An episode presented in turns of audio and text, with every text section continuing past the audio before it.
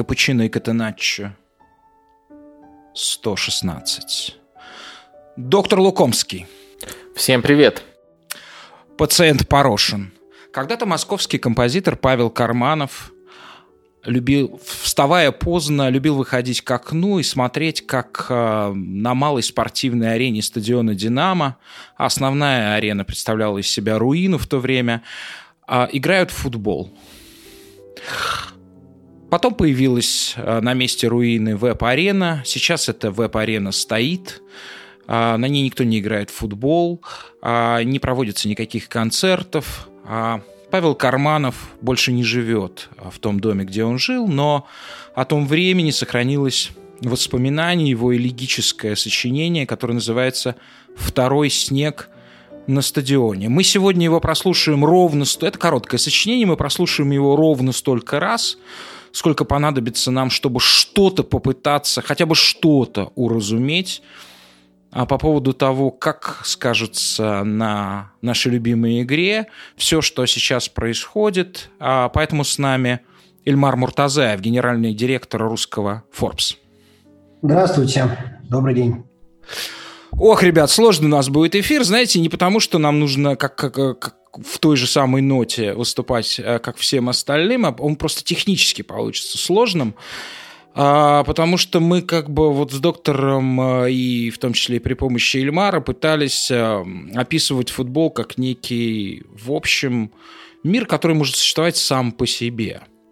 Вот. А, а как в этом эфире, ну, в общем, в этом эфире не нужно вообще говорить о футболе, получается, потому что футбол находится сейчас...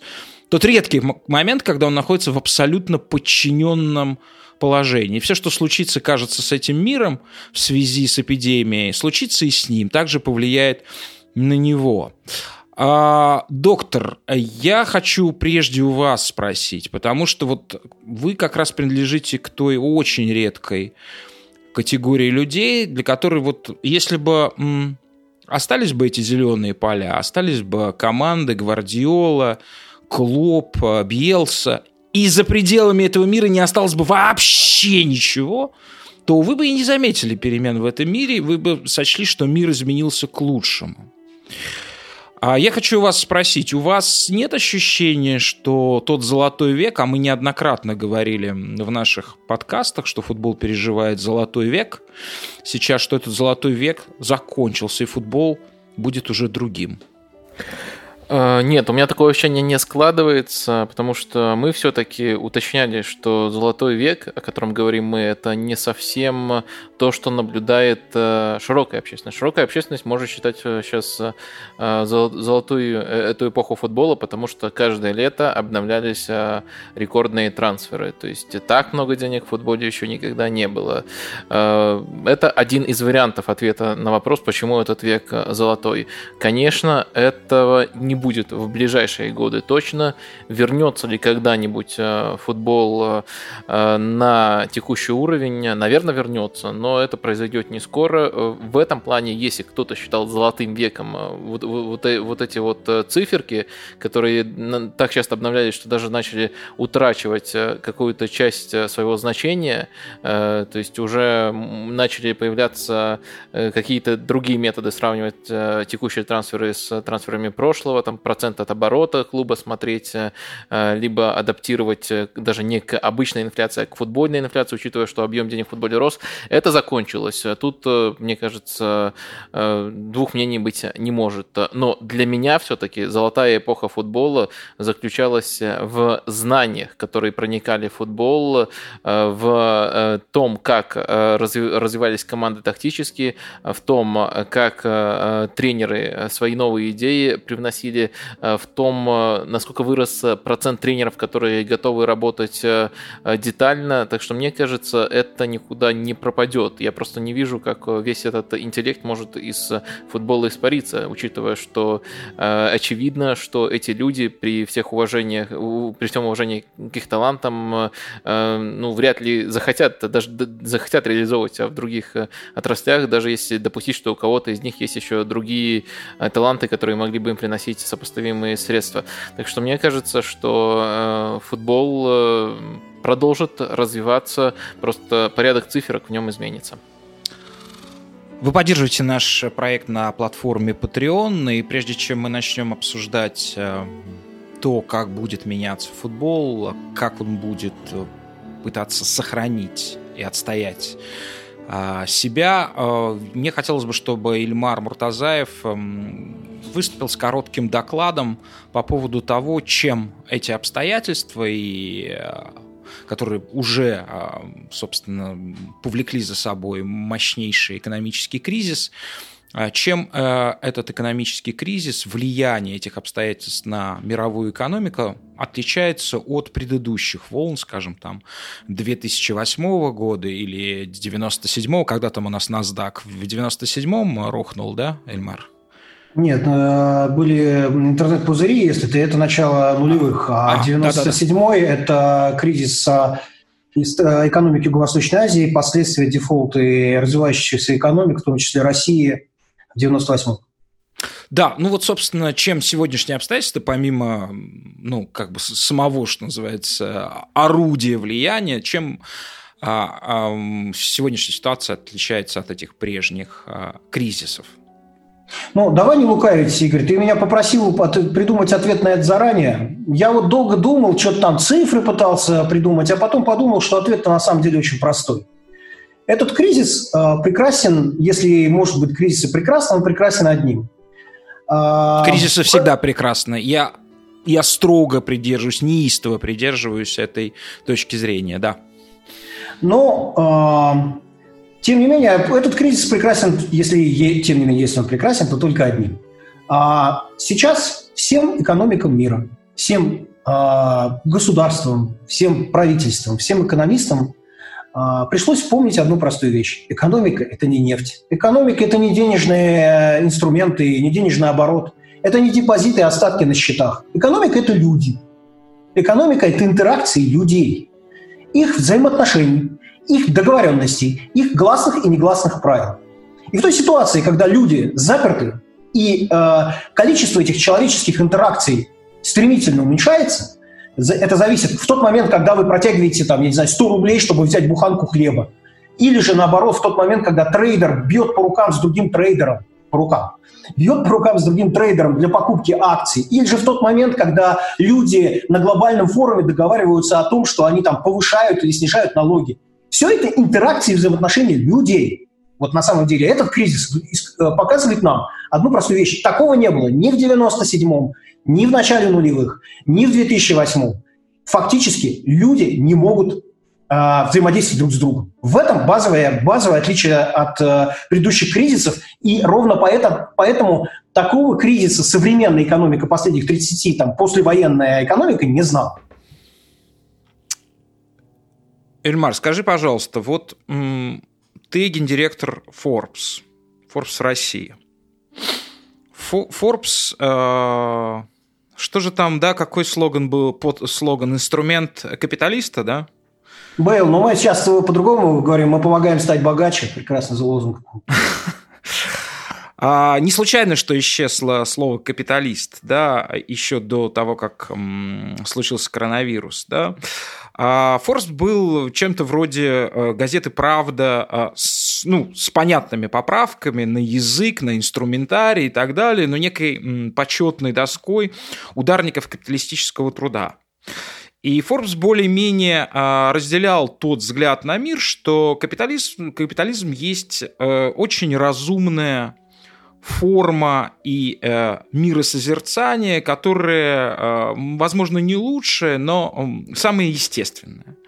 что деньги это не просто бумажки, что это есть некая э, воплощенная символическая энергия, интеллектуальная, физическая, ну и так далее. Вот. А, и вся эта модель, назовем ее послевоенной моделью, мирной, а, мирной а, моделью послевоенного мира, после Второй мировой войны, она сегодня находится в ситуации отмены.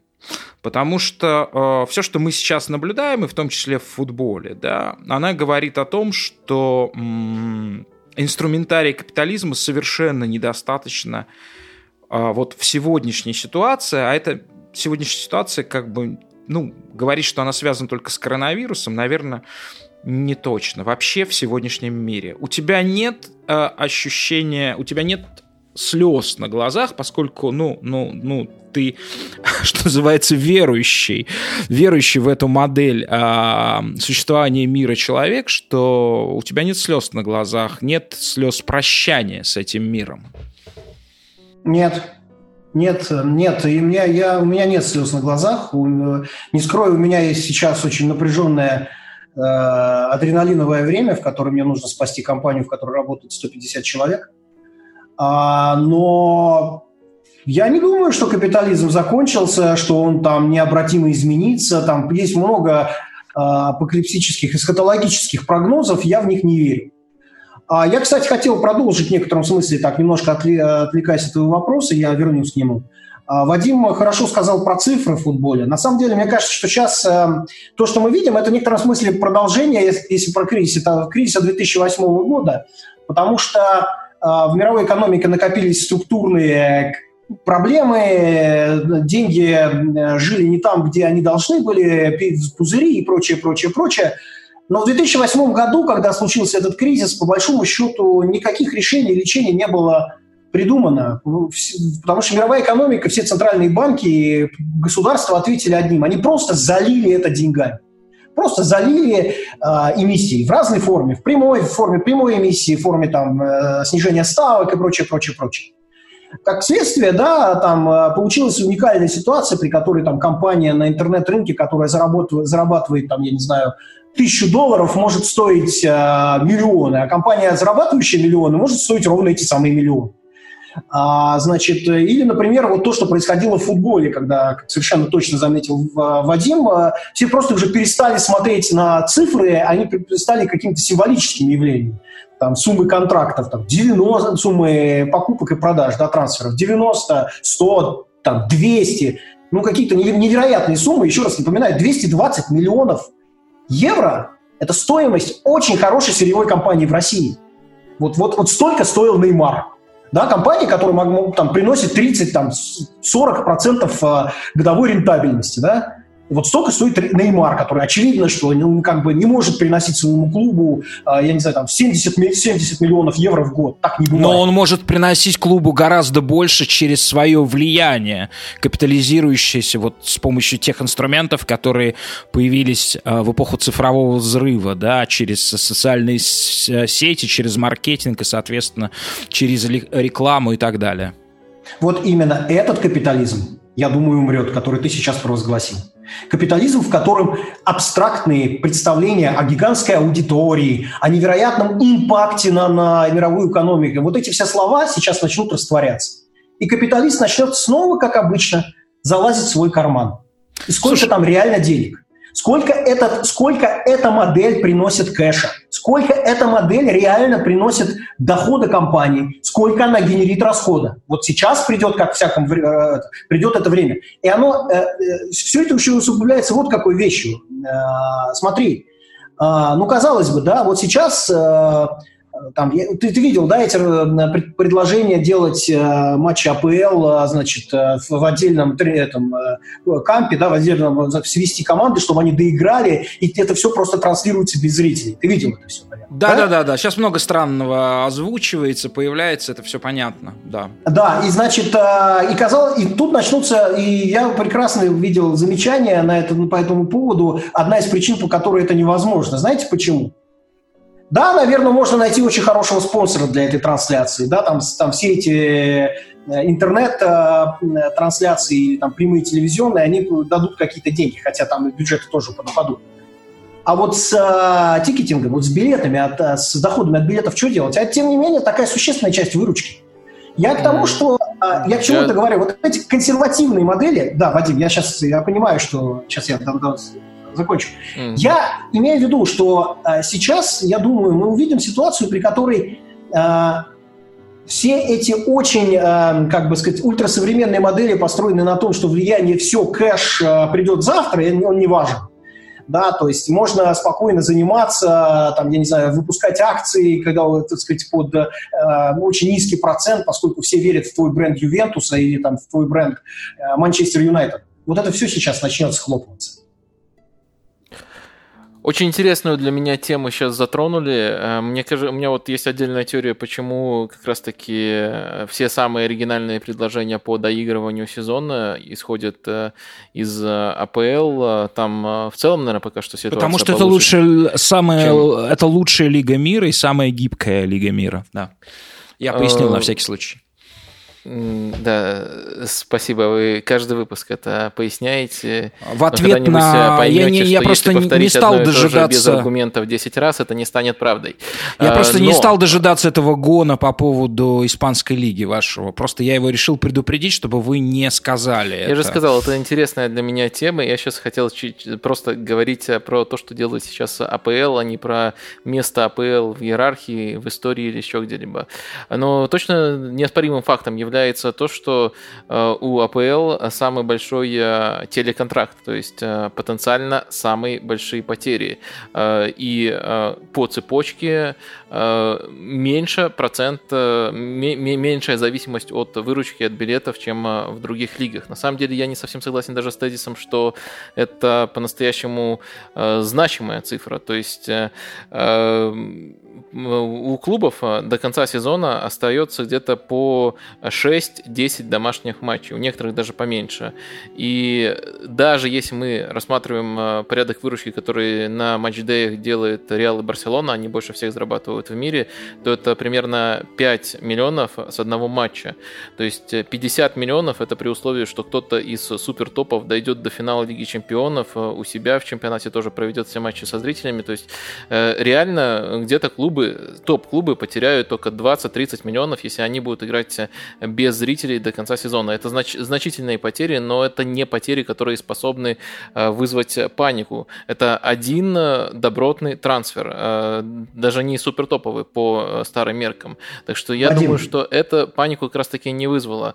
И по-настоящему, конечно, все, все, чего все боятся, это то, что сезон вообще не будет доигран, и что команды попадут на штрафы. И мне кажется, сейчас разные стратегии выработались.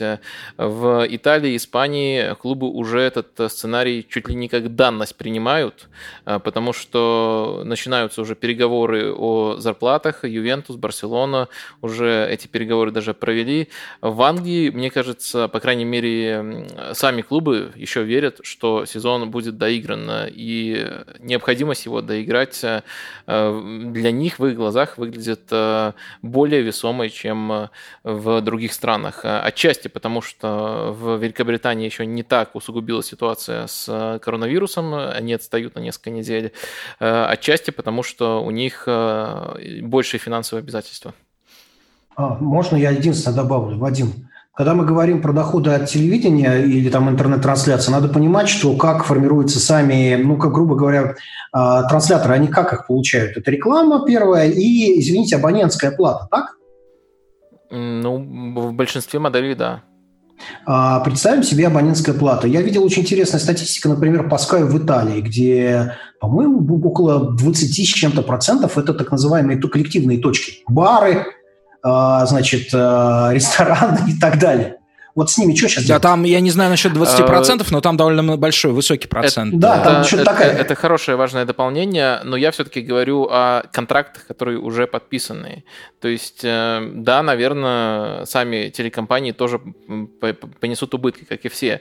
Но для клубов, особенно для английских клубов, критически важно сезон доиграть, и поэтому они самые неожиданные даже предложения готовы выдвигать э, банально для того, чтобы у них была эта галочка, что все 380 матчей сыграны. Потому что не, не, я, я, я, я, то, я как раз, как вы понимаете, как болельщик Ливерпуля, что вам известно, за, за то, чтобы этот чемпионат таки доиграть, чего, чего бы это ни стоило. Вот. Но если серьезно, то как бы я думаю, что ну, вот это вот э, сейчас же наступит прекрасный момент, когда каждая из сторон, да я, я вижу это на российском рынке, но поскольку весь мир в этой ситуации, как, как это оформлено, понятно, что правовые условия в разных рынках разные, но так или иначе, у каждой из сторон, которая несет сейчас убытки, есть большой соблазн сказать, ребята, форс-мажор, контракт не действует. Но это форс-мажор. Понимаете? Да, э, Вадим, кстати, по поводу Италии, э, за которой я, как вы понимаете, слежу еще пристальнее, чем обычно, э, там нет никакого консенсуса, там даже близко, скорее консенсус, ну, на не на уровне де, де, де юры, да, но на уровне общего настроения в том, чтобы доиграть любой ценой Игорь, я, я немножко о другом говорю. Я говорю о том, что какой посыл клубы нам отправляют, э, грубо говоря, не говоря это публично.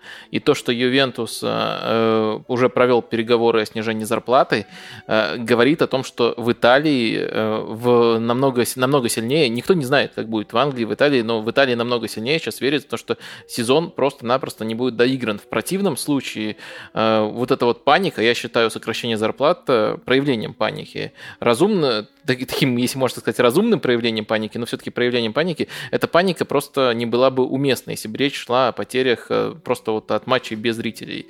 Э, тогда, тогда в финансовом плане для Ювентуса, для других клубов это было бы вполне в порядке вещей. Но в Испании, Италии ситуация, конечно, мне кажется, сейчас более критическая. А можно я только на секундочку опять в детали лезу? Я, я, я постараюсь больше этим не мучить. Вадим, а почему это паника? Я вот президентом э, себя представляю себе условного Ювентуса. У него в контрактах с игроками, это основная статья расходов, это понятно, у него в контрактах с игроками наверняка прописан порядок уведомления об изменениях условия контракта. И наверняка там минимум три месяца, я подозреваю, что больше.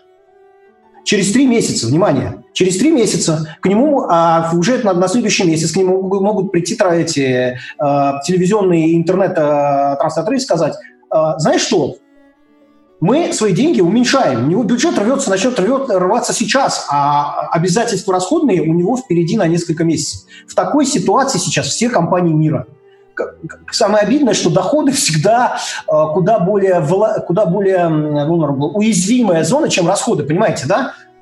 Даже вот, я не знаю, любая компания в России, у нее там, я не знаю, если она не серая, не черная, у нее обязательства прописаны там, да, ты, ты должен расставаться по соглашению сторон и, и прочее, прочее. Если в России так устроено во всем мире, расходы – это то, что вы можете сократить не сразу, а доходы падают мгновенно. Э, ну, это скорее вопрос определений, что считать паникой, что не считать. Я, я не настаиваю, на самом деле, на этом слове, но э, мне кажется, важно подчеркнуть, что есть разница в том, как клубы себя сейчас ведут, э, например, в той же Англии, где, да, действительно, есть несколько клубов, которые э, приняли государственную программу, по которой э, государство будет какую-то часть зарплаты выплачивать не игрокам, а другим сотрудникам клуба, грубо говоря, рядовым сотрудникам клуба. Но никто пока еще не пошел на такие беспрецедентные акции, на которые пошла Барселона, Атлетико, Ювентус. Да, я, давайте... Я, можно по-разному называть, но разница в поведении, она же очевидна. Да, вот согласно Ювалю Ной Харари, э, то, э, что обеспечило Homo sapiens победу в э, эволюции, ну, промежуточную, во всяком случае, победу, это является создание абстракций, да, абстракции при помощи слов и при помощи речи, которые позволили на высшем уровне, ну, не, недостижимым для других а, популяций, а, сотрудничать. Вот это мы сейчас наблюдаем.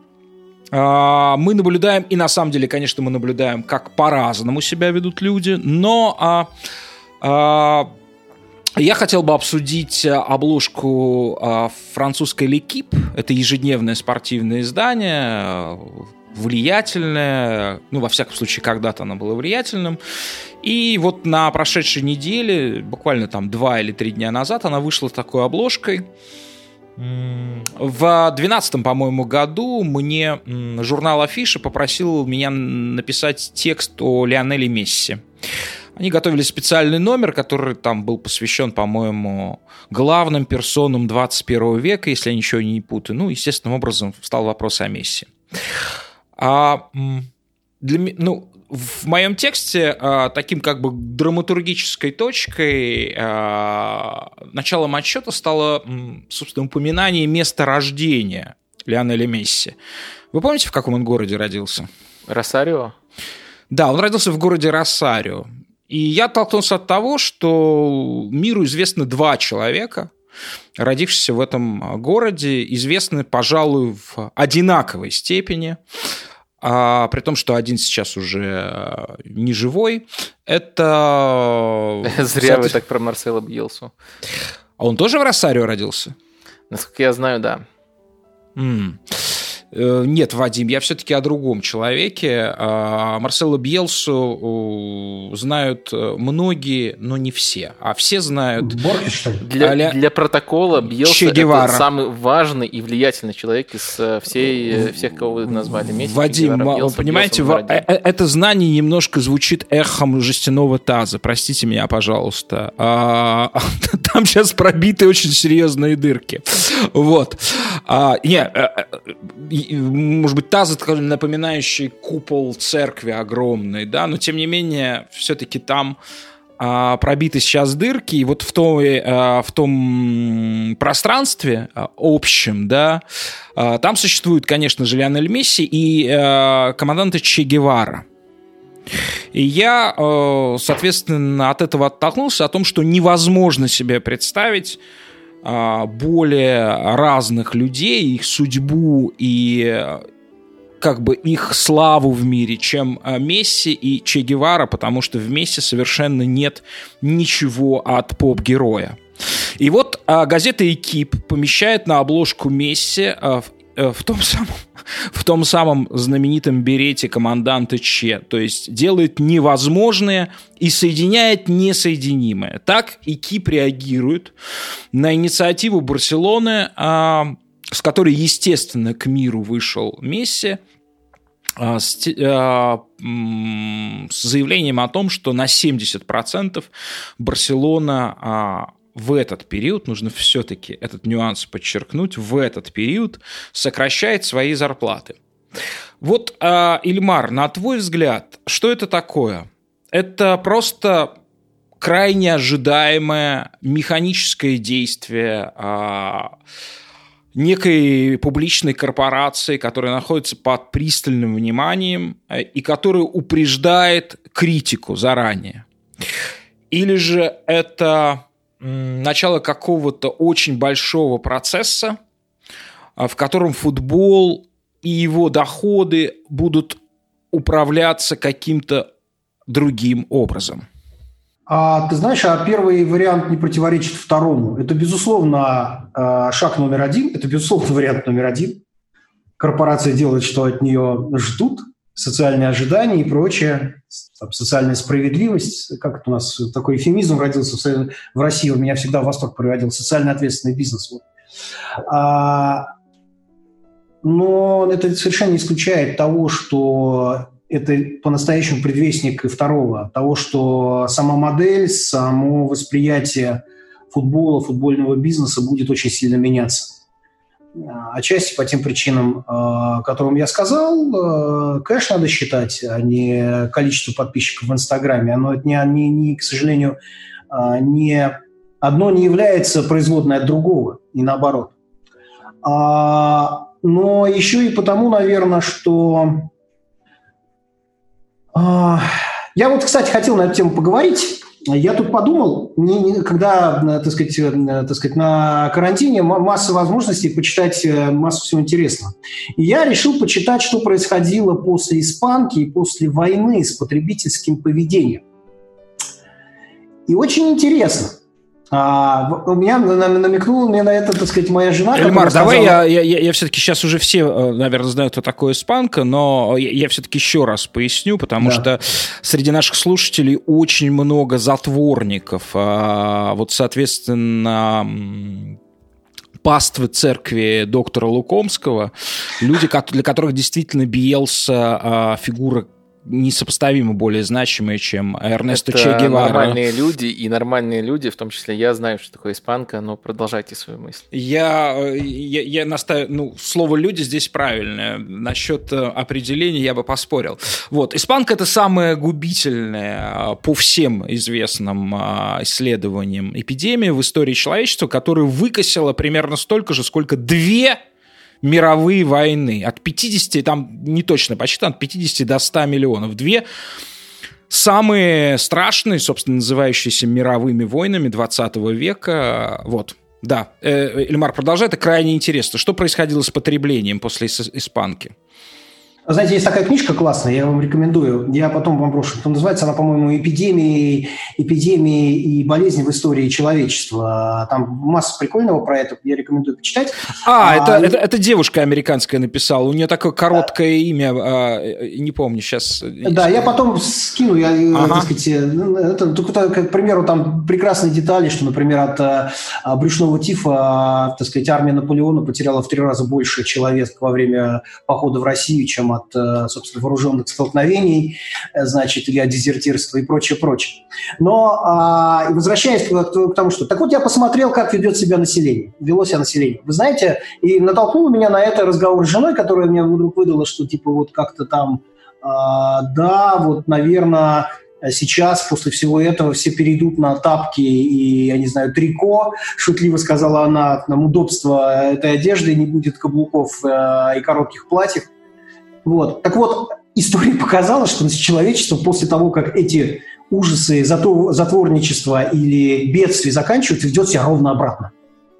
Идет вспышка агрессивного, веселого потребительского поведения. Если вы посмотрите на моду после войны, или на моду после окончания Первой мировой войны, это секс-эпил, это безудержное веселье, это музыкальная вспышка музыкальных веселых течений, это огромный рост потребительских расходов, вызывавший последующий бум, а, бум а, пузырей и а, рост новых отраслей. Вот. Я, честно признаться, не думаю, что на этот раз человечество поведет себя по-другому. Это во-первых. А, так что мой совет всем, кто занимается бизнесом, ребята, надо дотерпеть. Я уверен, я не знаю, когда это произойдет. Может быть, это произойдет весной, может быть, это произойдет осенью, может быть, это даже летом. Но я уверен, что те, кто дотерпит, выдержит, а, придет обратная прекрасная волна. Она будет. А, а теперь возвращаясь про да. Эльмар, этом... а, кстати, извини, а книжка называется «Всемирная история смертельных инфекций» Соня Шах, так? Да, по-моему, да, да. Uh-huh. Я, я, да, да. Вот, значит, и я очень рекомендую а, также еще посмотреть на то, как а, после испанки был, был огромный интерес к, в том числе, к спортивным а, мероприятиям. А, так же, как и там а, сфера развлечений в этом смысле начинает... Совершенно верно. Футбол а, в настоящем, вот уже о глобальном смысле, а, стал развиваться в 20-х годах по-настоящему, да, то есть после Первой мировой войны. Мы видим, что именно не в Англии, а на континенте, а вот если взять даты основания клубов, да, мы можем проследить динамику, насколько, насколько, насколько бурный рост а, спортивных обществ, в том числе, кстати, в Советском Союзе в 20-х годах э, стали зарождаться уже такие, ну, клубы в современном смысле. Да, и я хочу сказать, что смотрите, если, если моя гипотеза верна, ну это гипотеза, понятно? Нет, нет, это, это, это, это чрезвычайно точно если, а, если мерить человека не экономикой, как вы предлагаете, Эльмар, дорогой, а если мерить человека самим себя, это в чистом виде механизм компенсаторики. А, да, то есть мне нужно восстановиться. Я, я, я жил терпением, страданием, самоотречением, да. Отсюда вот это вот буйство, эм, да, это, кстати, очень интересно, кстати, та же самый декаданс немецкий 20-х годов, который очень часто описывается сугубо социологически, да, что вот люди устали от войн, с другой стороны безработица, инфляция, и нужно было веселиться-то и так далее, да, но в этом не, не учитываются в том числе последствия той же самой испанки, да, что они для мира были э, не менее тягостны, чем бремя войны. Да-да-да. И вот представьте себе, если моя гипотеза верна, а, после вот этот после коронавирусный мир, а, значит, э, мир, в котором вакцины еще нет, она появится не скоро. И даже если она появится, это не, как бы вирус мутирует, э, некоторые потребительские привычки изменились. С одной стороны, государства будут, безусловно, вынуждены реагировать на этот кризис увеличением как бы ограничительных и контролирующих функций, да, неизбежно мы это увидим. А, значит, а с другой стороны, этот спрос на, на веселье, на фан, на любовь, на, на это. Я думаю, что в этом смысле перед АПЛ, перед э, испанской, итальянской, немецкой, французской, да даже перед РПЛ станет интересные, интересные, э, интересные, я бы сказал, вызов, скажем так. Им нужно будет найти ту модель, которая бы а, сделала их продукт интересным тем самым миллионам, да, но при этом а, минимизируя их, их присутствие на стадионе. Мне бы хотелось еще вернуться конкретно к случаю Барселоны, потому что в такую общую интересную теорию сейчас ушли. А, но мне кажется, об этом тоже нужно говорить, а, что Э, то, как быстро Барселона пошла на эти шаги, и то, что Реал, например, до сих пор не пошел на них, это тоже важный фактор, который Так они о... просто... А, а, не, доктор, они слушали бесконечно наши эфиры, и они думали, ну когда же вот не делать так, чтобы прям вот буквально им следовать? И вот возник повод, и они сделали то, что им нужно было сделать давно. Вы об этом хотели сказать, да? Нет, я, к сожалению, не об этом хотел сказать. Это тоже, это было бы замечательно, если бы они слушали наши эфиры.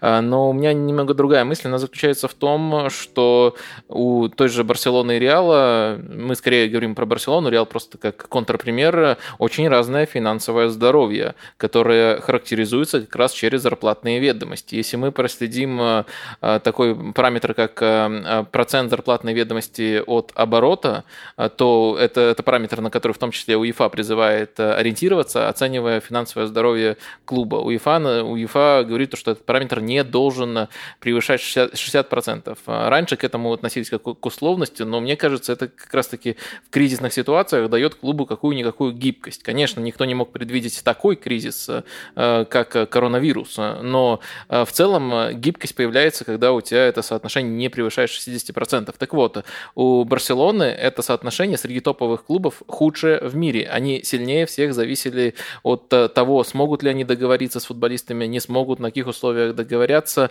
Э, и э, процент, я не назвал его, 73%. Это, это действительно да. ужас, если, если мы сравним с другими топовыми клубами. Реал, который пока что имеет право на гибкость, я не говорю, что они не будут вынуждены пойти, все зависит от того, как долго продлится текущая ситуация, но у Реала это соотношение лучше. Всего лишь 48 8%. Вполне вписываются они в показатели финансового здорового клуба.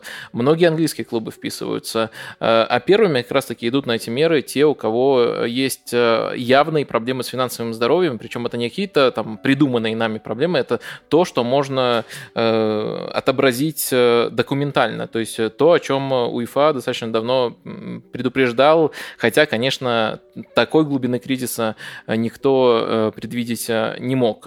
Это, по-моему, первый ракурс. И второй ракурс, э, мне кажется, нужно все-таки отдельно похвалить э, футболистов, потому что э, если разобраться во всех инсайдах, которые сейчас доносятся из Барселоны, то понятно, что футболисты, во-первых, изначально готовы были пойти на это понижение зарплат, это не было для них каким-то подвигом, но переговоры растянулись из-за того, что руководство упорно не хотело в эти 70% включать зарплату рядовых сотрудников.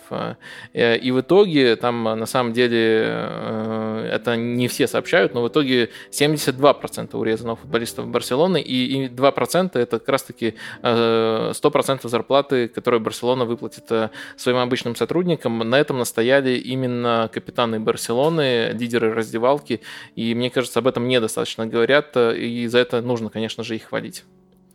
Одним из... Да, а, Эльмар, ты хотел что-то еще? Э, да нет, просто социальная ответственность на марше, да, извините. А, да, на марше, и мы вернемся к твоей иронии, безусловно, по этому поводу. А, одним из свойств, свойств этого мира, которым он а, гордился до возникновения эпидемии и всего, всей паники, которую повлек он за собой, была мобильность. Мобильность невероятная, беспрецедентная историческая мобильность этого мира. А сегодня а, мир находится в состоянии такой в таком иммобиле, да, то есть недви, по-итальянски недвижимом таком состоянии, в каком он, по всей видимости, вот если замерить откуда-то из космоса с высоты 10 тысяч метров над уровнем факта, как выглядит мир, э, такой недвижимости он не переживал, ну, по меньшей мере, э, больше ста лет, да, больше ста лет уже. Эту мобильность, конечно же, во многом олицетворяла а, индустрия воздушных, гражданских воздушных перевозок. А, мы знаем, как это отражалось на футболе, как эта мобильность проявляла себя в футболе. Мы знаем, что буквы а, названия компаний гигантов а, воздушных перевозок, главным образом а, с Ближнего Востока, украшали майки самых престижных команд. Да, мы видим, что, наверное, впервые в истории существования такого изобретения человеческого, как самолет, аэроплан, полностью, ну, может быть, за вычетом Второй мировой войны, парализовано авиационное сообщение. А мы знаем, что на майках многих ребят, причем очень видных ребят, красуются такие логотипы, как Fly Emirates или Al Etihad. А, долбают все время Париж, Манч... Этихад, да. А, долбают все время этих ребят за то, что они носят эти буквы. Ну, потому что считается, что это на самом деле что-то вроде жульничества, потому что эти компании не так или иначе входят в империи ребят с Ближнего Востока, которые приобрели а, Париж и Манчестер Сити. А, и тем не менее, фактически это помощь идет, контракты заключены, самолеты не летают. А каким образом будет существовать воздушное сообщение после победы над эпидемией, мы пока не знаем. Мы попробуем это спрогнозировать с помощью Анатолия Ходоровского, который в России, в общем, главный человек по гражданской авиации, главный эксперт, журналист, эксперт. Толя, здравствуйте. Добрый день. Здравствуйте. Да, Толя, что произойдет с этими гигантами, которые сегодня кормят футбол, и некоторые команды очень хорошо кормят? Э, ну, сказать действительно а, с какой-то высокой долей вероятности, как будет развиваться сценарий, сложно, потому что сейчас действительно а, они стоят. И мы должны понимать, как они остановились, в каком состоянии. Это действительно гиганты – ну, например, вот я так посчитал грубо, что стоимость э, самолетов э, только Emirates составляет порядка 60 миллиардов э, долларов. Вот это вот их парк. А, и у того же Emirates, вот он вступает, так сказать, в сегодняшнюю стадию кризиса с долгами, которые можно оценить там в 14-20 миллиардов долларов. А, они стоят, как только они находятся на земле, а, они несут убытки. Более того, эти убытки дальше будут распределяться по хитрой цепочке, потому что, например, у того же Emirates а, только половина самолетов в собственности. А, за остальное они должны платить лизинговым компаниям, а лизинговые компании должны платить банкам. И дальше начинается цепная реакция. Для того, чтобы запустить такие махины, да и не только махины, нужно достаточно большое количество денежных средств оборотных. И сейчас вот потери в целом отрасли, а авиация, наверное, пострадала более всего, потому что она остановилась первой, как вот просто взяла и стала. И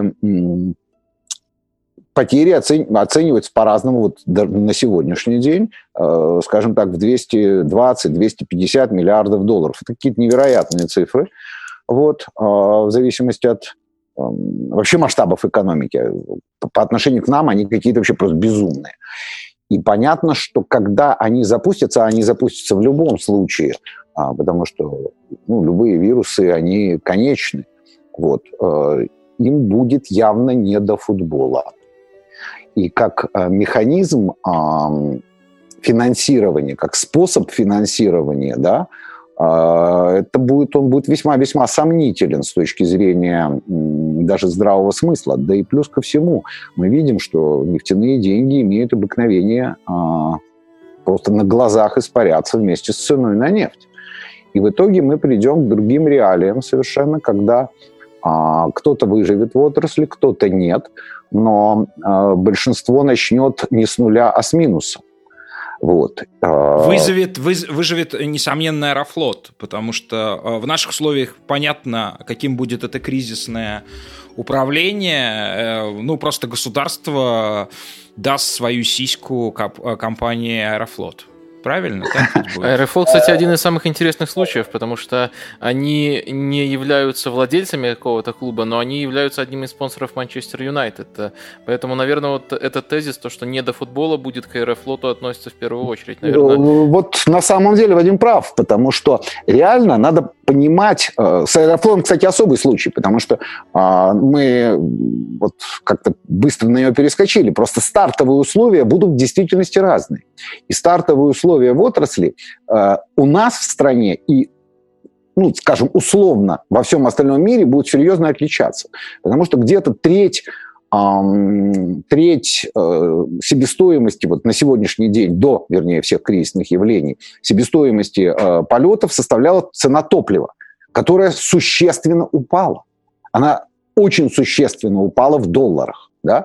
То есть э, будет дешевое топливо, будут, э, упадут цены на пилотов, а это еще где-то порядка 15% себестоимости, да, а стоимость оборотных средств, ну, то есть, которые им будут необходимы, она сейчас в мире стремительно приближается ставка к нулю, и у них стартовые условия будут позитивные. У нас же, в силу нашей экономики, в рублях а, у того же аэрофлота топливо не упадет в цене. Пилоты в рублях не упадут э, в цене, потому что нам уже дальше падать некуда. Это тяжелая профессия, за которую нужно платить и достаточно много платить. А, ставки кредитов у нас будут, кредитные ставки у нас э, никогда маленькими не были и э, снижаться тоже не будут, а наоборот. И в итоге у нас будут две разные стартовые позиции. С Аэрофлотом э, все достаточно ну, непросто, будет, э, потому что эм, доходы населения у нас тоже упадут, как вы понимаете, упадут существенно. И вот в итоге аэрофлоту может быть хуже всех. Что касается там э, государственной помощи, ее получат все. На самом деле ее будут получать все, потому что без этого отрасль не выживет. Отрасль сама по себе низкомаржинальная, как ее называют. Там нормы прибыли очень небольшие. А, а реальный объем средств, который им нужен, даже для того, чтобы запуститься, он колоссален. И поэтому помогать будут всем. И государства могут перенимать э, эти компании э, для того, чтобы сохранить. Все или не все. Вот, например, я считаю, что Евросоюз э, под шумок, вот мое личное мнение, должен все-таки закончить историю с Италии, которая у кого только не побывала и каких убытков только не сделал. А основным перевозчиком в Италии, знаете, кто является сейчас и на внутреннем, и на международном рынке? Нет. А, Ryanair, я Ryanair. Ryanair. Да. Ryanair давно высадил Италию, например, с э, внешних перевозок, то есть международных, и сейчас примерно был по прошлому году, они возили одинаковое количество пассажиров внутри Италии. А Италия колоссальный рынок. Да? И с этой точки зрения, кстати, Ryanair, он тоже остановился практически. Это вообще просто фантастическая история. Они пришли к тому, с чего начинали в 91 году, к нескольким рейсам из Ирландии э, в Англию. Больше они нигде не летают, потому что они по всей Европе. Да? Но у них практически нет долга. Там он 800 э, миллионов долларов э, при 400 самолетах, там другая бизнес-модель, копейки. У них собственный пар. А, они будут, ну, им тоже понадобится помощь. То есть вот авиация как механизм перераспределения средств, которым пользовались в том числе фонды, э, суверенные фонды тех арабских стран, о которых мы говорим, там еще есть и Qatar Airways тоже, которые тоже есть на маечках у некоторых. Mm-hmm. Вот. А, он больше не будет работать в этом направлении. Им будет явно не до финансирования футбола как такового. Да? А, а вот... вот да, Толя, а, спасибо вам огромное. Я еще хотел э, вас вот о чем спросить. Это не, не, не имеет отношения к заявленной теме, но э, этот, э, этот вирус, его появление можно же понимать как некую э, как некий инструмент описания нашего мира да, сегодняшнего, его состояния. А, в частности, в, в состоянии сегодняшнего мира, э, как и всегда, впрочем, много излишеств. Мы, естественно, никуда не денемся без самолетов, ракеты не станут следующим э, этапом, вот не сможем мы перепрыгнуть. Скажите, вот на ваш взгляд, вот исчезнет эта история из сегодняшнего мира, которая, ну, многим признаются излишествами потребления? Я имею в виду полеты из э, декабрьской сумрачной Москвы э, на Мальдивы. Э, вот, соответственно, вот все вот эти прелести э, золотого полумиллиарда, это не только к Москве относится, и к Лондону и так далее. А вот, вот эта вот прелесть исчезнет, станет ли э, следствием коронавируса исчезновение вот такого рода излишеств? Эм, сложный вопрос. Э, он, будет, он упирается уже совершенно в другую плоскость, в плоскость доходов населения. И вопрос, где ты со своими доходами можешь, э, так сказать, позволять себе жить в тепле. Ну, условно говоря, если в Таиланде будут, будет дешевле, то все равно туда будут летать, но этого не будет. Потому что, э, к сожалению, вы видите, что происходит у нас с доходами населения, и что будет с ними через, скажем так, месяц, два, три, пять, э, мы должны будем э, увидеть еще, потому что сегодня потрясающее, вот вчера произошло потрясающее событие. Реальная поставка нефти, реальная поставка нефти из Нижневартовска до границы уже убыточна на тысячу рублей с тонны. Вы представляете себе, нефть уже стоит минус, наша российская нефть. Э, то есть не то, что мы видим контракты, а мы живем все на нефти и перераспределяем эти доходы, в том числе на тех, кто э, пользуется тем, что вы назвали излишество. И вот э, при, такой, при такой цене на нефть будет уже не до полетов, реально. И, э, соответственно, что-то произойдет, и что-то будет выглядеть совершенно иначе. А, и уж во всяком случае а, надо понимать, что в те 90-е, когда вот тот же Ryanair начинался, да, они начали свою глобальную экспансию с того, что они предложили а, всем летать дешево и пользоваться небольшим кусочком вот этих излишеств, о которых вы говорите, то есть полет там условно к морю за 20 евро ну, тогда еще не евро, евро, наверное, фунтов там или дойчмарок, за какие-то копейки. Вот этот рынок, наоборот, наверное, начнет процветать. Но тут надо понимать, что все вот эти излишества, они далекие от нас э, географические. Вот эти географическая удаленность, она тоже накладывает свой отпечаток. Это будет дорого. То есть это не будет уже так э, дешево, как э, было прежде? Безусловно, не будет дешево. Но ну, там вообще система перераспределит все, потому что э, кому нужен топливно-эффективный, суперсовременный самолет, когда топливо стоит дешево, и можно летать на старом проверенном там трудяге, которому 25 лет. А, мир устроен так, что после 2001 года, после сентября, да, после этих событий, когда в Америке перестали летать. Кстати, Игорь, я не согласен с тем, что Вторая мировая война, а, аналогия, Америка Вторая мировая война, авиация как раз развивалась. Да-да, я, нет, я, я вслед своим словам сразу же понял, что это не точная история, не потому, потому да. что Вторая мировая война при всем, при том, она не была столь глобальна, как эпидемия коронавируса. Она не была глобальной, вот, и э, вот здесь... Э, когда в Америке останов... останавливаться все начало после 11 сентября, да, а, пустыня, в Неваде есть такое место, где э, складируют самолеты, пустыня наполнилась самолетами. После того, как пошел процесс другого, в другую сторону, то есть там же тоже была паника, хаос, боязнь, э, пустыня постепенно освободилась. Это площадка в Неваде. Вот сегодня э, сперва она наполнится э, самолетами, а потом будет освобождаться.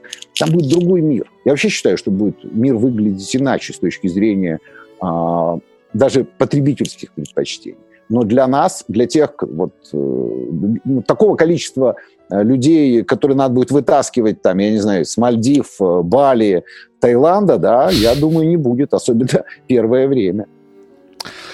Толя, огромное вам спасибо. С нами был на связи главный эксперт в области гражданской авиации Анатолий Ходоровский. Спасибо. Счастливо. Доктор, смотрите, вот давайте вернемся а, к Испании, вашей любимой. Мы в этом, а, в этом сезоне, да, в этом, в этом футбольном году очень много рассуждали о Барселоне, да, вы говорили об этом мы говорили о том, как страна, как старомодно, как феодально э, устройство Барселоны, где несколько знаменитых семей каталонских фактически состязаются как в какой-нибудь, э, не, ну не в какой-нибудь совершенно определенной Флоренции 15 и 16 века за влияние между собой. Да? Мы говорили об этом как о неком анахронизме, как о факторе, который, безусловно, а, затормаживает Барселону, да, делает ее такой уязвимой и во многом несостоятельной. Но смотрите, все, что сейчас происходит, вот эта история с Барселоной, да, с этой инициативой. Ну, давайте сразу же в скобках э, заметим, что сокращение зарплаты не только для Лео Месси, а даже для человека, который, скажем, 5 миллионов евро а, получает в год на 70%, он будет получать э, полтора. Так вот... А, ну, за год неправильно считать, э, потому что это очень Конечно, тем более, тем более. прогноз. А, что оптимистичный? Э, но оптимистично, что даже этот сезон будет доигран, то есть не больше четырех месяцев они потеряют, э, потому что там все четко привязано к тому, сколько не будет матчей. Да, конечно, конечно. Соответственно, это даже меньше, чем 70%, 70% в отчетный период. Да? Это никак не изменит стиль жизни э, этих людей. Но он останется ровно таким же. Ни, ни, никакой, ну, экономия может быть происходить только на, не знаю, покупке э, произведений искусства, э, там, я не знаю, какого-то высшего сегмента, да, от 1 миллиона евро, евро а, за, за полотно. Вот, доктор, но получается, что вот эта история с а, выборностью, да, в которой живет Реал и Барселона, когда клубом по сути владеют болельщики, которые делегируют а, неких людей на управление клубом, на принятие ключевых решений – эта модель сегодняшнему времени соответствует а, модель назовем это там, я не знаю, европейской демократии, социал-демок... социал-демократическая модель, да. А социал-демократия это, в общем, фактически, ну, скажем так, преимущественный основной политический режим, в котором живет сегодняшняя Европа. Почти все сегодняшние эм, правительства в Европе можно назвать социал-демократическими, даже те, кто а, как бы называют себя правыми, и э, кого называют э, как новых правых, они в той же модели существуют. Доктор, но получается, что вот эта история испанская, она очень становится живой в этих условиях. А, вы про раздевалку Барселоны, да? А, нет, я не про раздевалку Барселоны. Если вы меня прослушали, я про социал-демократическую модель, когда а болельщики клуба сами определяют бюджет команды и определяют зарплаты игроков. Я не совсем вас понимаю. Сейчас ни, никакие болельщики зарплаты игроков не определяют. Зарплаты игроков не определяют, но они выбирают а, президентов и членов совета директоров, которые, которые зарплаты определяют. Которые ориентируются на то, сколько клуб зарабатывает, на популярность клуба.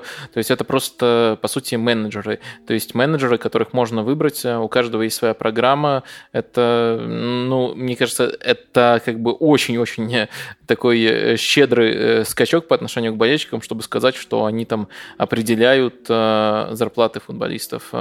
Так что мне, мне кажется, все-таки определяют конкретные люди, причем, как мы видим, несмотря на то, что показательно вроде как у Реала и Барселоны практически любой человек, как и президентом Америки, практически любой человек может стать, который соответствует определенным требованиям, на деле это далеко не так, это очень закрытый круг лиц, и Флорентина Перес далеко не самые демократические методы использует для того, чтобы ограничить этот круг лиц еще сильнее, чтобы власть точно сохранилась у него, и он э, достаточно успешно долго ее сохраняет.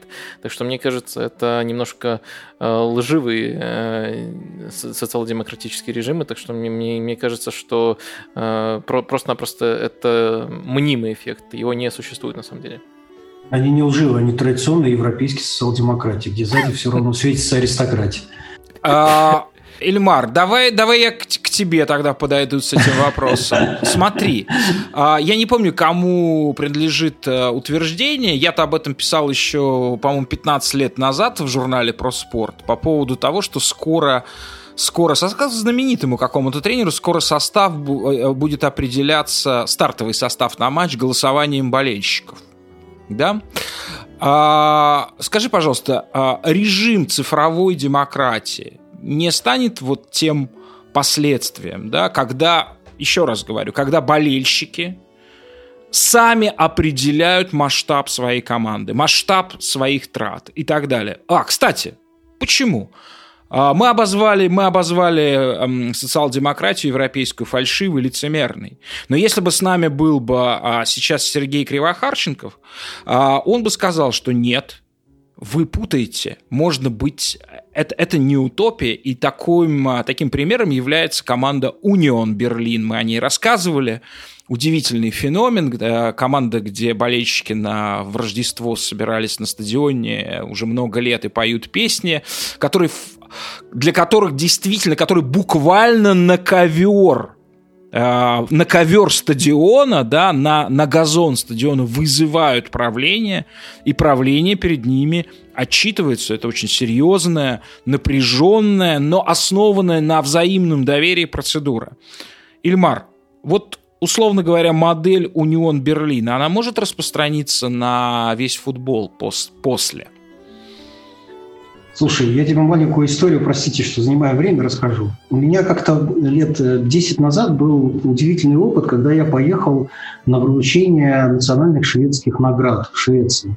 Вот он уж, казалось бы, оплот, оплот э, социал-демократии, чистого социализма и прочее, прочее. Да, там немцы рядом не лежали.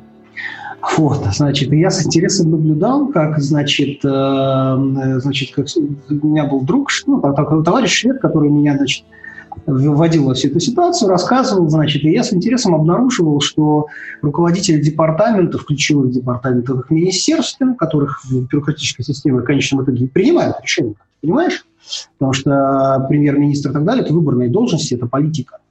А вот, значит, э, значит, я с удивлением обнаружил, что все они так или иначе принадлежат старым аристократическим семьям Швеции. Вот. И они, знаешь, таким, э, во время вручения наград там как раз были как э, местного самоуправления, лидеры местного самоуправления, национальных меньшинств, ну, а взгляда на шведскую идентичность. Они выходили, все вручали. И какие умильные лица были у этих, значит, э, начальников департаментов, сидевших в третьем-четвертом ряду. Они прямо светили счастье. Вот, мне кажется, что я, вся, на я, самом деле, я, все я... Смотрят, светятся счастьем, смотрят, глядя на Унион, да. А, все светятся счастьем, да. А, Эльмар, я не знаю, по-моему, ты описываешь картину гармонии, а почему ты, почему ты скептически смотришь на вот эти чувства аристократии? Они могут действительно смотреть с радостью, умилением, а, неважно, может быть, отчасти лицемерным и так далее. Ну, а, у них, так сказать, серьезный генетический опыт отбора победы в соревнованиях социальных их семей, да. Почему бы им а, не смотреть на это снисходительно? Джобса на вас нет. Ладно. А... А, значит, если серьезно, там, ну, все в этом есть большая часть иронии, но я правда, а, э, если серьезно, вот абстрагируясь от там какой-то жесткой позиции, конечно, мир прекрасен тем, что в ней, и чем больше общество или государство дает возможности реализации разных моделей, тем более современной и а, конкурентно оно, а, оно в перспективе, оно в настоящий момент. В этом смысле европейские общества, которые дают эту возможность существования разных моделей, прекрасны. Вот. Что же касается того, это, насколько эта модель это, я, я не думаю, что это произойдет, а, хотя бы потому, что мы, возвращаясь к моему первому эфиру, я, за что вам спасибо в вашей программе, я напоминаю, я всегда повторял, что мы недооцениваем государство, мы недооцениваем их регуляторные возможности. Я думаю, что после корона, корона-кризиса а, регуляторные возможности государств, старых иерархичных структур, а, старых моделей управления, старых элит возрастут. А, а, Эльмар, ты упомянул старую шведскую аристократию. Давай поговорим а, о старой а, ближневосточной аристократии, а, чье присутствие в мировом футбольном контексте читая европейском, вызывает столько эмоций и даже становится, становится причиной, ну, одной из причин, возможно, а, революционных решений, каковым был а, бан Манчестер Сити со стороны УЕФА за нарушение финансового фэрплей. Скажи, пожалуйста, мы, мы чуть позже поговорим о том, что будет с финансовым фэрплей, что будет с банами. А, это все понятно, это сейчас не действительно. А что будет со старой, пусть и даже выраженной, проявленной в молодых лицах, а, ближневосточной аристократией? Мы же знаем, в чем, в чем их сила, брат. Вот. А сила в нефти. А сила, а, а, а нефть сегодня, а, как вот сказал а, Толя, она, например, в России, она сегодня ее себестоимость, она минусовая, то есть, ну, ее как бы, она, она убыточна сегодня, да, потому что даже транспортировка стоит дороже, чем сама цена сегодняшняя на нефть. Что станет с ближневосточной аристократией в европейском футболе? Ну, это зависит от стран, там у них по-разному. Если мы говорим про Катар и про Объединенные Арабские Эмираты, как э, передовой отряд арабского истеблишмента в, в мировом футболе, а, то там немножко разная ситуация, насколько я понимаю, потому что у Катара основной э, экспортный товар, кстати, газ. И в этом смысле они немного устойчивые, немного, потому что в конечном итоге цена на газ э, коррелирует с ценами на нефть. А, значит, ну, если отвечая прямо на твой вопрос, мне кажется, что если этот нефтяной кризис продлится долго, то им станет точно не до футбола. А, мне интересно бы еще раскрыть э, такой ракурс, э, точнее сформулировать даже вопрос, э, потому что если вспомнить Неймара, которого мы уже сегодня вспоминали, там на самом деле есть недооцененный фактор. Именно в тот период, я не сравниваю, конечно, ситуацию с текущей, но именно в тот период Саудовская Аравия и Объединенные Арабские Эмираты Катару делали блокаду. Они объединились против Катара финансово. И одним из способов показать всему всему миру, что у Катара есть деньги, был как раз-таки трансфер э, э, Неймара. И мне кажется, вот эта вот черта характера арабов, э, то есть иногда что-то делать даже чисто для того, чтобы показать, что они могут, в футболе ее не надо недооценивать. Думаете, это может стать одним из факторов, которые помогут Парижу, Манчестер Сити и прочим? Если, опять же, я говорю, да, это, это зависит от того, насколько долго все это. В этом смысле они очень похожи на нас, к сожалению, на, на наш истеблишмент да, нефтяной. Вот. Если вся эта история на год, то мы, конечно же, так же, как и арабы, будем всем показывать, что мы можем стоять до конца. Наши, у нас там вон в резервных фондах куча там, триллионов, мы продержимся, и вообще мы не такое переживали. А если эта ситуация затянется надолго, ну, в этом смысле не дожил быть бы жил. Вот.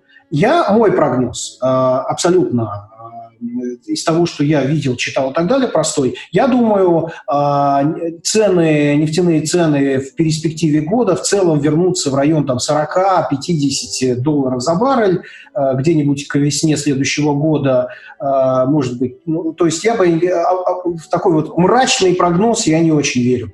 Так что э, как бы, как, бы кому-то не хотелось, но а, а уж год Манчестер Сити и ПСЖ точно продержится. Даже несомненно.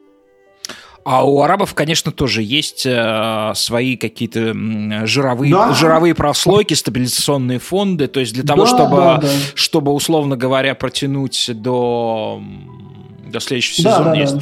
да, одна из версий, как раз гипотез России, которая начала нефтяную войну с э, Саудовской Аравией, заключалась э, в том, что не, или не приняла нефтяную войну от Саудовской Аравии, значит, э, заключалась в том, что наши запасы больше, чем ваши, и мы продержимся дольше. Но там все сложнее, к сожалению. Угу. Смотрите, давайте теперь, давайте теперь обсудим самое важное, применительно к будущему а, потому что это уже не в области а, каких-то предположений, это ну, почти факт. А, во всяком случае, непонятно, что этот факт может отменить, если только усугубление ситуации. А это вряд ли, конечно же.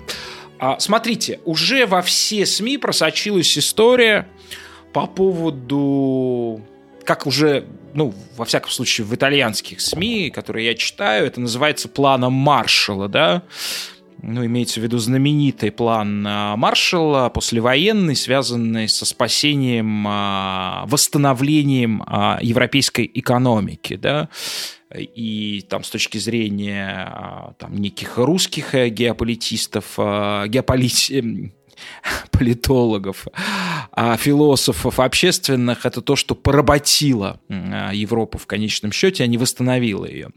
Вот. А речь идет о плане Маршалла в футболе, то есть об огромном инвестиционном а, кране, который откроет FIFA. Речь идет о двух с половиной миллиардах а, долларов. А, по всей видимости, речь идет о запасниках, связанными с продажей прав. Может быть, тоже какой-то собственный резерв, а, хотя для создание такого резерва у ФИФА, наверное, меньше инструментов, чем у, скажем, у российского правительства или у правительства а, Катара, а, которые будут направлены на спасение футбола. А, мы всячески вот с вами обсуждаем эту историю, ну, во многом пиар-историю, да, Барселоны с урезанием 70% на время коронавируса. Ну, в общем, хочется спросить, а как еще могло быть? Вот, но смотрите, на самом деле мы не видим другого. В Словакии официально объявлено о кончине а, клуба «Жилина», а, который последние годы был лидером словакского футбола, а, который играл в квалификационных раундах Лиги чемпионов, семикратный чемпион Словакии. В общем, а, такой флагманский клуб словакского футбола, хотя мы этого не замечали. И его кончина, а, о его кончине объявлено в связи с тем, как раз, о чем не смогли, в отличие от Барселоны, договориться игроки и руководство. Потому что, вы понимаете, одно дело урезать э, с 8 миллионов евро чистой зарплаты 70 на несколько месяцев, 70% несколько. А другое дело на 70% зарплаты, когда у тебя зарплата 5000 евро условно в месяц, да? Вот. И это уже э, совершенно другой э, образ жизни. Это, ну, это прокорм семьи, это никаких, так сказать, э, трат на роскошь, никаких там серьезных э, накоплений средств, естественно, этого быть не может. Вот. И поэтому FIFA э, э, собирается влить э, 2,5 миллиарда в мировой футбол. Федерации, затем эти федерации будут каким-то образом эти деньги распределять и так далее. Смотрите, что складывается, что, ну, в принципе, конечно, футбол и жил по гибридной манере, да, э, по гибридном режиме, да, с одной стороны э, дотации, с другой стороны бизнес-модель, но сейчас это просто все в закон перейдет, да, то есть одни а, одним клубам и фирмам будет э, предложено самим себя кормить, а другие нет. Вот как такой гибридный режим, на твой взгляд, Эльмар, будет сказываться на самочувствии футбола? Парадоксальным образом не подтолкнет ли это к тому, вот сейчас кажется, боже мой, мы там сидели с тобой, о Суперлиге какой-то говорили, в декабре это, кажется, было, да? Ну что за чушь? Ну какая Суперлига? Вы что, спятили? А получается, что эти разговоры как бы становятся еще более актуальными, потому что в условиях такой гибридной мани... э, э, гибридного режима э, можно сказать, ребят, а где эта граница? где одни зарабатывают, где, мы, где этот пограничный стол будет поставлен. Команда, э, условно говоря, Падернборн, играющая в Бундеслиге немецкая, она является частью дотационного проекта? Или нет. То есть здесь назревает очень большой конфликт. Да, конечно, Игорь, это конфликт, как бы классическая, классическая ситуация. Ты знаешь, вот, кстати, про это есть э, очень интересные э, споры экономистов, институционалистов, э, значит, по поводу того, как оказывать помощь в кризисной ситуации, кому. Сейчас это очень актуально для России. И одна из для всех стран. мыслей, ну, да, но у нас просто еще это нефтяная штука, нефть и разбалансировка бюджета. А, значит, но одна из главных мыслей в, такой, в таком случае обычно принимайте решения, которые не создают искривленной ситуации с конкуренцией, да, которые равно работают на всех. Снижайте налоги, а, которые, условно говоря, снижение налогов с 30 до 15 процентов равно действуют как для крупной компании, так и для мелкого лавочника. И тот, и другой, безусловно, выигрывают. А, я не знаю, отменяете, если отменяете арендные платежи, вот, вот сейчас в Москве, конкретный пример, вот, идиотское, на мой взгляд, решение отменить арендные платежи по муниципальной, находящейся в муниципальной собственности, поддержка бизнеса, а тех, у кого коммерческая недвижимость, ну, как бы аренда в коммерческой недвижимости, одни оказались в выигрыше по, по отношению к другим. И в этом смысле классическое правило здесь, на мой взгляд, тоже нарушается, потому что ну, а почему, да, называется, возникает вопрос, да, как бы там ни было, Барселоны, Ливерпуль, ПСЖ, какие бы они богатые, там, несмотря на расслоение, прочее, они такие же налогоплательщики, они также сейчас испытывают серьезные проблемы из-за этого кризиса. Вот. Мне в этом смысле, конечно же, очень не нравится то, что я, кстати, не, не знал об этой истории с, с э, разбрасыванием денег с вертолета э, очередной, но FIFA. А, но она мне, конечно же, не нравится. Я почитаю про нее подробнее, что это такое. Ну и вторая вещь, слушай, ну как бы грустная печаль моя заключается в том, что, еще раз повторяю, государство и ФИФА, как единственный признаваемый ими регулятор футбольного рынка, по итогам этого кризиса, безусловно, свои, э, свои полномочия увеличат, свое влияние э, расширит. Вадим, а вам нравится э, ну, этот план УЕФА, ФИФА, план Маршала, как его называют в итальянских СМИ? Э, я тут э, к последнему тезису при, присоединюсь, э, потому что нужно знать четко, в чем он состоит, пока у нас нет никакой четкости. Учитывая другие подобные инициативы FIFA, они не такие суммы, но ежегодно жертвуют федерации, ну как не жертвуют, жертвуют неправильно, отправляют федерациям. И очень часто это, конечно, заканчивается распилом денег, которые не доходят до тех, до кого реально должны доходить. Очень боюсь, что может может ситуация повториться, только в принципиально других э, масштабах, учитывая, что люди, которые занимаются этими проектами, они не поменялись. Конечно, так нельзя сказать о каждой стране, но это проблема, которую, которую ну, практически э, все признают, э, и, боюсь, она может снова помешать, и каждой лиге придется самостоятельно принимать решения, и в этой связи мне хотелось бы к примеру Бундеслиги обратиться. Во-первых, она кажется потенциально самый уязвимый. По крайней мере, я несколько раз такое мнение встречал. Э, об этом говорят, потому что у Бундеслиги есть это легендарное правило 50 плюс 1, по которому, которое очень сильно ограничивает э, частные инвестиции э, в немецкие клубы. И, конечно, их в любом случае было бы не просто привлечь, но это, этот вариант в любом случае практически для всех исключен. Бун, клубам Бундеслиги, наверное, будет еще труднее. И Бундеслига как раз объяснила, что даже если какие-то клубы с банкротством войдут в следующий сезон, к ним не будет применяться, применя, не будут применяться санкции, то есть их не будут штрафовать на очки, у них, у них грубо, грубо говоря, появится дополнительное время для того, чтобы со своими проблемами разобраться.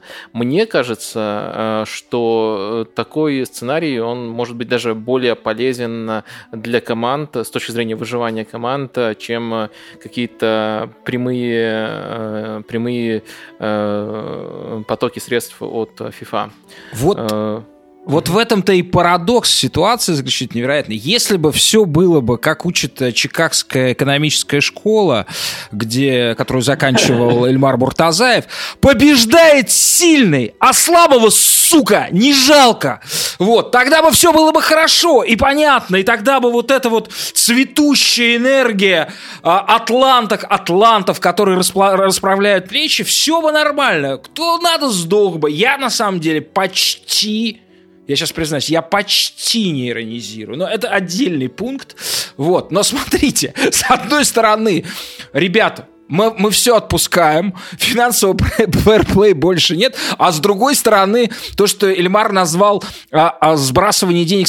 Кстати, мне кажется, что коррупция, да, местная, которая, конечно же, там проблемы и все такое, но мне не кажется главной проблемой. Сегодня есть механизмы, чтобы отслеживать а, помощь, а, направленную транс транспарентностью. Да ну, ну, Игорь, ну да, да ну, ну ладно. ну, представь себе, 2 миллиона евро сваливается на Болгарию или на Украину, на Федерацию Болгарии и Украины. Ну-ка, ну-ка, ну-ка проконтролируй. А почему, а, а почему ты, а почему ты сравниваешь Болгарию с Украиной? Почему ты а, темную коррумпированную Болгарию сравниваешь с одной из самых транспарентных стран а, мира? А почему ты назвал сла, сла, сла, коррумпированный? А, друзья, ну, в общем, вот такая вот очень странная, парадоксальная... Мне кажется, все-таки главная проблема в том, где поставить пограничный столб, где сказать, дружище, ты страждущий, ты нуждающийся, а ты, сука, спасайся сам. Вот понимаете, где поставить этот столб? Посредине Слушай, турнирной столб... таблицы чемпионата Франции или где? Слушайте, а можно, можно сделать, ну вот я не знаю, как, как, как FIFA формирует эти фонды, Вадим? Из которых она вот эти сейчас 2 миллиарда будет разбрасывать. Вы не знаете? Эм, ну, мне кажется, это Игорь э, правильно оговорился, что основным источником этих денег являются трансляции. То есть э, то, что они заработали за очень долгое время от продажи чемпионатов мира, э, и то, что до сих пор не было каким образом, каким, каким-либо образом потрачено. Более детально нет, я не знаю.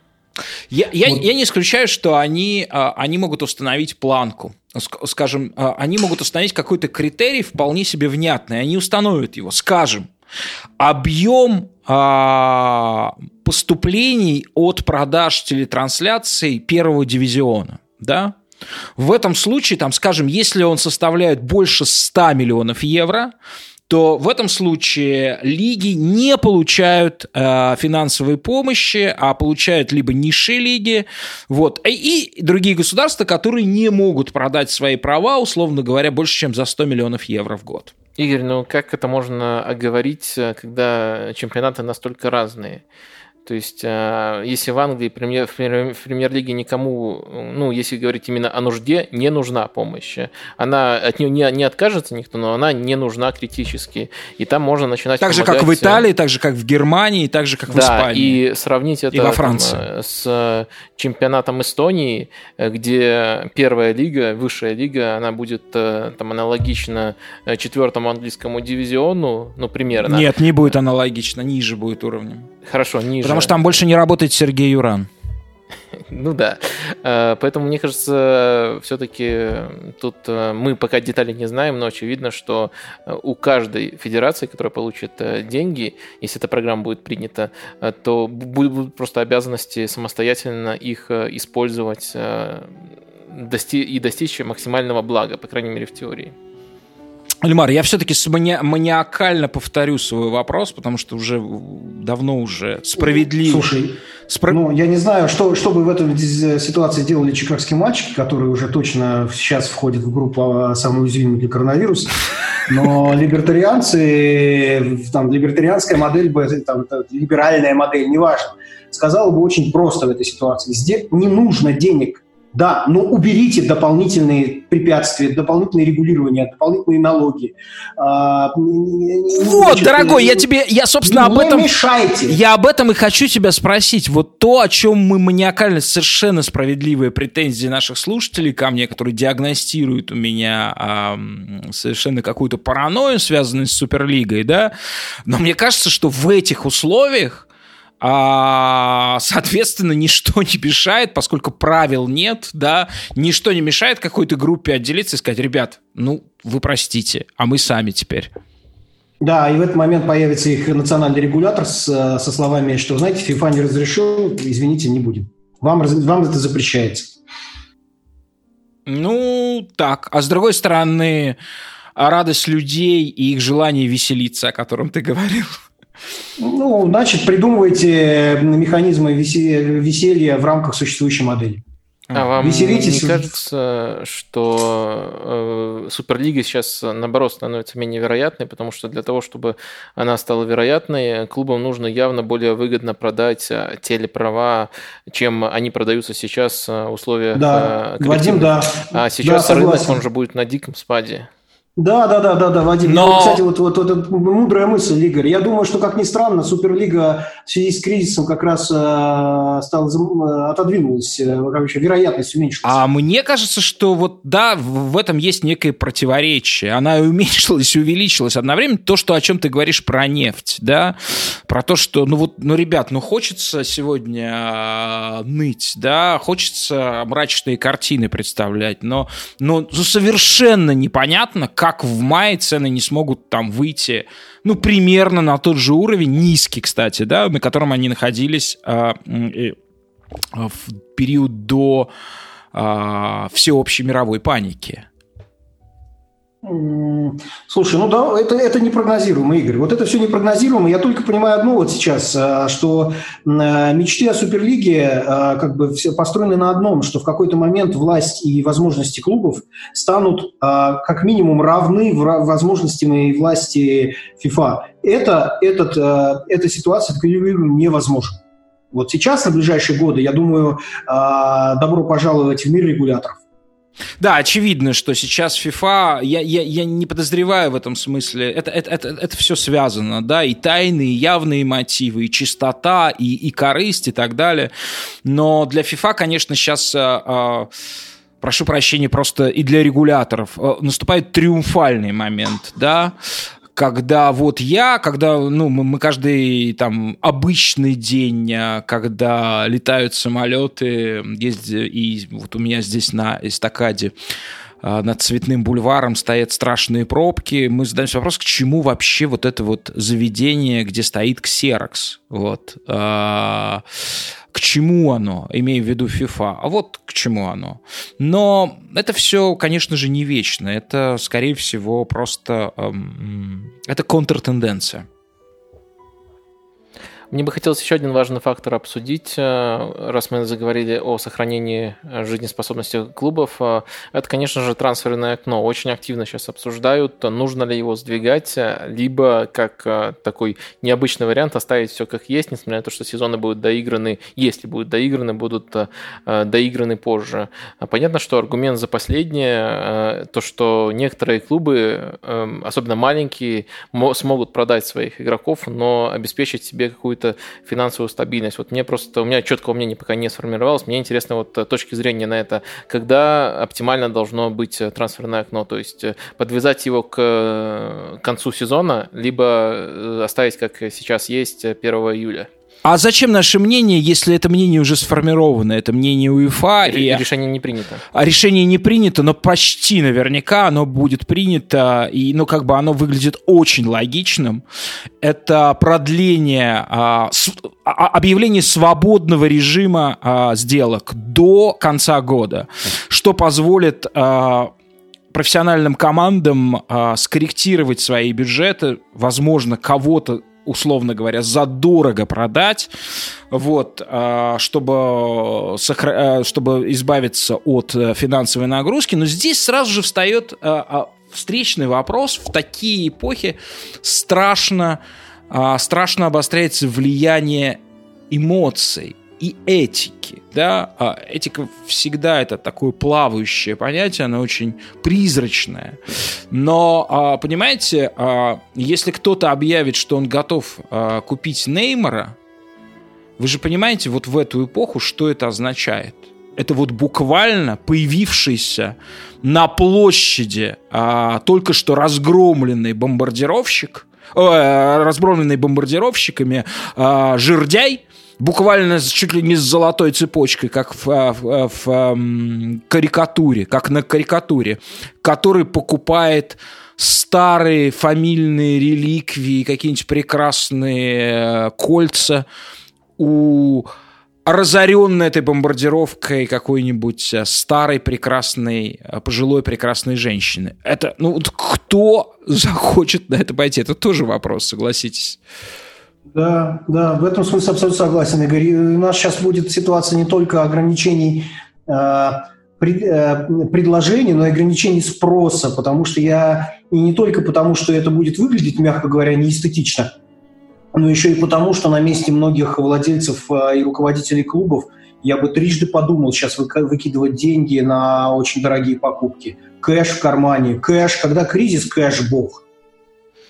А вот, кстати, интересно, не станет ли из-за этого более частым э, вариант с обменами футболистов? Потому что формально тут э, цифры не фигурируют, э, осуждение вызвать так просто не получится, потому что тут есть и плюс и минус, потому что минус он в том, что немножко иначе в финансовых отчетах годовых фиксируется обмен напрямую. То есть клубам, наверное, выгоднее продавать футболистов футболистов, потому что там вся сумма идет э, сразу в отчет, а покупка футболиста фиксируется в зависимости от количества лет, на, на которые они заключают контракт. Э, но чисто, чтобы не вызвать общественного осуждения, мне кажется, неплохо вариант с э, обменами футболистами. Мне кажется, что это очень точное предположение в той части, что вот эти обмены, а этого, кстати, э, э, на самом деле, да, это же принцип американских э, лиг, да, мы не тратим деньги, мы не покупаем игроков как дрова, да, мы их как дрова меняем. Вот. Но, но в этом есть очень такой тонкий уход от этого истории, который до сих пор а, а, просто изумляет людей, которые находятся вне вот этого прекрасного мира, в котором а, мы с вами, доктор Ильмар, а, купаемся. Да?